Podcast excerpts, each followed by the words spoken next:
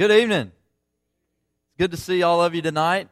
I know it's been a rainy afternoon, and some of us in Franklin County spent about an hour without power this afternoon. I don't know if you did, but I know my neighborhood was out of power for a little while. And so hopefully you are now awake and ready for a lesson tonight. Um, I'm just going to tell you, I often catch myself falling into a common habit. And I bet you do too. That habit is looking at my cell phone. I'm sure some of you do that. Um, what, I, what happens is maybe I have it out, I shoot a text to somebody, I put it back in my phone, I mean, in my pocket. I put it back in my pocket, and maybe five seconds later, I pull it back out just to make sure in those five seconds I didn't miss anything. Y'all know what I'm saying. But as I pull it back out to make sure I didn't miss anything, I don't have a text message. But the next thing I know, I'm on Twitter and I'm scrolling, I'm scrolling. Then I'm making sure that I hadn't missed anything on the recruiting front for Auburn. You know, I got to make sure I'm up to date. Nobody's committed in the last 10 minutes. Um, I had to jump on Twitter and make sure that's not going on. Then the next thing you know, I'm looking at people's breakfast on Instagram and maybe even their puppy running around outside. Before you know it, I've wasted a good chunk of time for absolutely nothing. I've looked at people's breakfast, I've looked at their puppies, I've looked at their bedrooms, and I have gotten nothing accomplished. And I'm sure you've been there, and it's pretty embarrassing, but this type of thing happens all the time. You can go out to eat and sit down at a table and look at a family across the across the restaurant who's all sitting around sharing a meal and looking at their cell phones and completely ignoring what's happening right in front of them. We love to look at what everyone else has and what everyone else is doing. It's fun. It is. Like I said, this is a habit that I find myself falling into all too often. Thing is, what you see online is not always a true portrayal of someone's life. Uh, I've seen some of those pictures where basically they show a picture of the person trying to get the picture of what they post online. And really, they're like contortionists trying to get the picture to look exactly the way they want before they put it online. Or people might take a hundred pictures to pick just one uh, to put online uh, because what we see online is not exactly the true portrayal. And this is something that's been going on for a long time that we like to look at other people's lives and become jealous of it. Uh, you've heard the old saying, the grass is always greener on the other side. That saying's been around a long time. So the cell phone part might be new, but this whole idea has been around for a very long time. And we know that this even happened in the Bible because when you look at Luke 15, Jesus tells a story of two sons. We call the story the prodigal son. You don't have to turn there. We're not going to stay there. We're going to flip to a different story in just a minute. But Jesus tells this story of a son who said that he said, "Father, give me my share of property that is coming to me." Because he didn't he he looked into the future and he said, I want what's coming to me in the future. I want it right now. I don't want to wait. The grass is always greener on the other side. We love to look to the future, to a brighter day, a brighter future for ourselves, a day when everything is much better than it is today, right? We love to look at those days in the future. Then we have this tendency of looking back at the good old days. Y'all know that saying as well. One example I've heard people say is, I miss the good old days when we didn't have cell phones and Twitter and Facebook, all that stuff didn't exist. So we're flipping to the other side now. But I also remember when I was a kid in those good old days when I couldn't get in touch with anybody. And I couldn't get in touch with my family or I couldn't get in touch with who I needed to get in touch with, when I needed to get in touch with them. And that was also frustrating. But we have this tendency of looking into the past and editing out all the bad things and only seeing the rosy things. So when you think about the way we view stuff, we we edit out things in the past and make the past look better than today, and we look into the future and look into a brighter, better day, but we forget to enjoy the present. One of my favorite TV shows, The Office. Surely there's some people in here who watch The Office. Uh, one of the characters in The Office, uh, his name was Andy Bernard. In one of the final episodes, he was reflecting on some of the great moments in his life. And he was in a time where he was going to his dream job, and yet he was looking into the past and wishing he could be there again, even though he had everything he wanted. And he said, I wish there was a way to know you're in the good old days before you've actually left them. We're always either thinking about the past or dreaming about the future that we really forget to, to enjoy the present, which is oftentimes the good old days. Now, Hebrews 8:13 reminds us that Jesus is the same yesterday, today, and forever. And the fact that Jesus is still the same can give us trust in Jesus in this current situation that we're in, this current moment. So take your Bible, turn over to John chapter 11.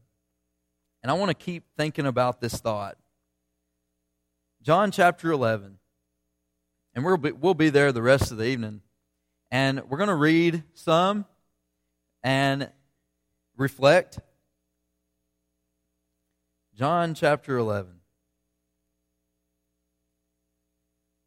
Let's look at verses 1 and 2. Now, a certain man was ill, Lazarus of Bethany, the village of Mary and her sister Martha. It was Mary who anointed the Lord with ointment and wiped his feet with her hair, whose brother Lazarus was ill. So, where we pick up in this story, we know off the bat that Jesus has some history with this family. He has a lot of history uh, because we know that this is the same Mary that wiped the feet of Jesus with her hair and an expensive ointment or perfume. And in verse 3, we also see the sisters sent to him saying, Lord, he whom you love is ill. So we know that this is Jesus' close, close friend because it's referred to as a man who Jesus loves. And I want you to look at verse 5. It says, Now Jesus loved Martha and her sister and Lazarus. So This is a family that was very, very dear to Jesus. They have much faith in Jesus, as we do. And as they are reflecting on this mutual friendship that they have with Jesus, they also have a great trust in Jesus. They trust Him with everything they've got. And what's pretty amazing is that because of their trust, that's why Jesus is the first person they go to when their brother is ill, because they trust Him. And they have full faith that Jesus can do something to help their brother. However, Jesus responds in somewhat of a shocking way. Look at verse 6. So when he heard that Lazarus was ill, he stayed two days longer in the place where he was. So Jesus finds out his friend is sick, and instead of running to him and checking on him or running to him and making sure he's okay, instead, he spends two more days where he's at and takes his time. And the situation gets even worse. If you look at verses 14 and 15, we're jumping down just a little bit. Then Jesus told them plainly, Lazarus has died. And for your sake, I am glad that I was not there, so that you may believe, but let us go to him. So the situation gets worse. And Lazarus is now dead. Jesus' very, very close friend, the one whom he loved. And you can imagine how they felt. And we can get a glimpse into it in verses 17 through 19. Now, when Jesus came, he found that Lazarus had already been in the tomb four days. Bethany was near Jerusalem, about two miles off. And many of the Jews had come to Martha and Mary to console them concerning their brother. Now, I think that's a detail that's often left out is all these friends and, and other Jews who had come to surround them in their loss. And you think about how much time the word has gotten out They've had time to tell everybody in the community. That's why they're all there. But four days Lazarus has been in the tomb. And you have to wonder what is Jesus thinking at this moment? Not only did he not run to Lazarus, but also he's waited four more days after he's been dead already. Jesus has a way of staying in the moment. He does. And I think we see it especially in this section of Scripture how Jesus stays in the moment. But after Martha has seen her brother die, and she knows that his body has been in the tomb for four days, you have to think it's kind of difficult for her to stay in the moment. Like many of us would respond, she responds in verses 21 and 22. I want you to read it. Martha said to Jesus, Lord, if you had been here, my brother would not have died. But even now I know that whatever you ask from God, God will give you. If you would have been here, this would have never happened. So Martha immediately looks into the past. God, if you would have been here in the past, Jesus, if you would have been here in the past and you would have responded how I wanted you to back then, this never would have happened. Now, we do this so often with God. It's easy to get discouraged and think about what God should have done instead of what he did do. Well, God, I know I'm unhappy now, but if you would have given me that job I wanted three years ago, this never would have happened. Or, God, if you would have protected me from that accident that happened last week, I wouldn't be in this position that I'm in right now. It's so easy for us to blame God just as Martha did. This is a feeling that people have had forever. And it's easy to look in the past and wish that something else would have happened. So did Mary. When Jesus gets to her in verse 32, if you flip over, her sister Mary does the same thing. Now, when Mary came to where Jesus was and saw him, she fell at his feet, saying to him, Lord, if you had been here, my brother would not have died. Look at Jesus' response to Martha. We're going to go back again, verses 22, uh, 23 and 24. Jesus said to her, Your brother will rise again. And Martha said to him, I know that he will rise again in the resurrection on the last day. So now Martha swings from looking into the past and saying, Jesus, if you had been here, this never would have happened. Now she swings to the other end.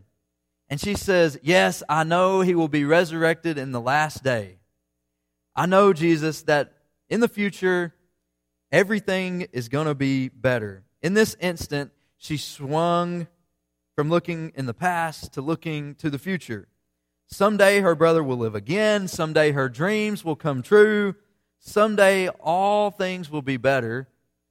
But she completely avoids the present, where the Savior of the world is standing in front of her. Now, don't get me wrong, the past is important for us to learn from. And it's important to look into the past and learn from our mistakes. It's also important that we look into the future to think about where we're heading but too often, we do exactly what Mary and Martha have done and completely avoid the present. Because sometimes what's happening now is painful. What's happening now is hard to deal with.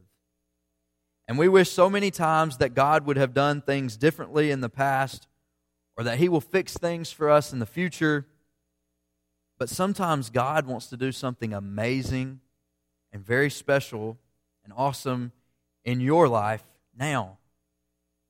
Not necessarily in the future, not necessarily in the past. He wants to do something now. But because our focus is on the past and on the future, we miss it. God knows exactly what you're facing, and He knew you were going to face it long before you knew that you were going to face it. He knows your current circumstances. Sure, someday when we are in heaven, our relationship with God is going to be perfect, it's going to be special. But just because God will eventually bring things to be perfect and bring an end to pain and agony, that doesn't mean that life has to stink right now. Too many times we think we're going to be in heaven one day and everything will be perfect, so I just need to endure this pain. And that's true. But that doesn't mean that you have to feel the pain forever now. It's time for us to open our eyes and see what God wants to do with us right now instead of only waiting around for a, for a better time in the future. I want us to look how Jesus responded to Martha. Look at verse 25. Jesus said to her, I am the resurrection and the life. Whoever believes in me, though he die, yet shall he live. And everyone who lives and believes in me shall never die. Do you believe this? She said to him, Yes, Lord, I believe that you are the Christ, the Son of God, who is coming into the world. He says, I am the resurrection and the life. Now, I want you to jump all the way back, hold your place there in John chapter 11, and I want you to jump all the way back to the book of Exodus, the second book of the Bible, Exodus.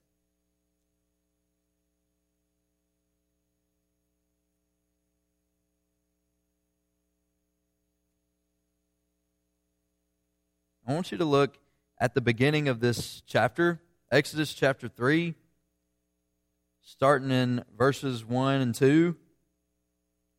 Now Moses was keeping the flock of his father in law, Jethro, the priest of Midian. And he led his flock to the west side of the wilderness and came to Horeb, the mountain of God. And the angel of the Lord appeared to him in a flame of fire out of the midst of a bush.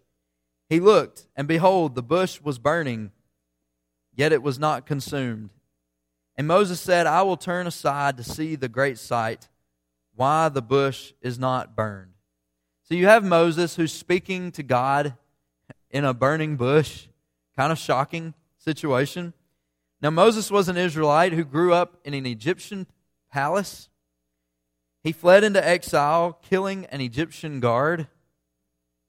Then he, he's hated by Egypt, and the people of Israel don't fully trust him because of where he grew up. And God chooses him. God speaks to him in the midst of this flame and wants to use him as a leader for his people. God chooses him to go and rescue his people out of Egypt. Now, look later on, verses 13 and 14. I want you to see how he responds. Then Moses said to God, If I come to the people of Israel and say to them, The God of your fathers has sent me to you, and they ask me, What is his name? What shall I say to them? God said to Moses, I am who I am. And he said, Say this to the people of Israel I am has sent me to you. Moses was a broken person. He didn't like being in front of people. In fact, he, he had a, what some think was some sort of speech problem. He didn't like standing in front of a big crowd and talking to people. He was a broken person. But God decides to fix his anxiety by saying, I am who I am. And if you flip back to John 11, where we were just a little bit ago, and you look at verse 25, after Martha is being anxious about what's happening in her life. And Jesus responds, I am the resurrection and the life. In a similar way to how Moses was comforted in his anxiety, Martha's comforted in hers. And Jesus reminds Martha that he is all she needs. She is all, or he is all that she needs. In her grief and desperation, Jesus is the answer. Just like in Moses' fear and anxiety, God was the answer for him. And instead of worrying about the past or being anxious for the future, realize that Jesus is the answer. He's the I am. He is the resurrection and the life.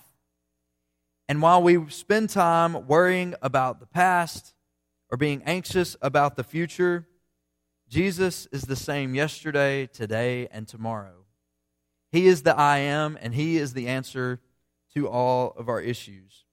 And you can be encouraged knowing that He is the same today and will be the same tomorrow. You don't have to wait for heaven to fully trust in Jesus. You can trust Him today. So, my challenge to you tonight is to think about this.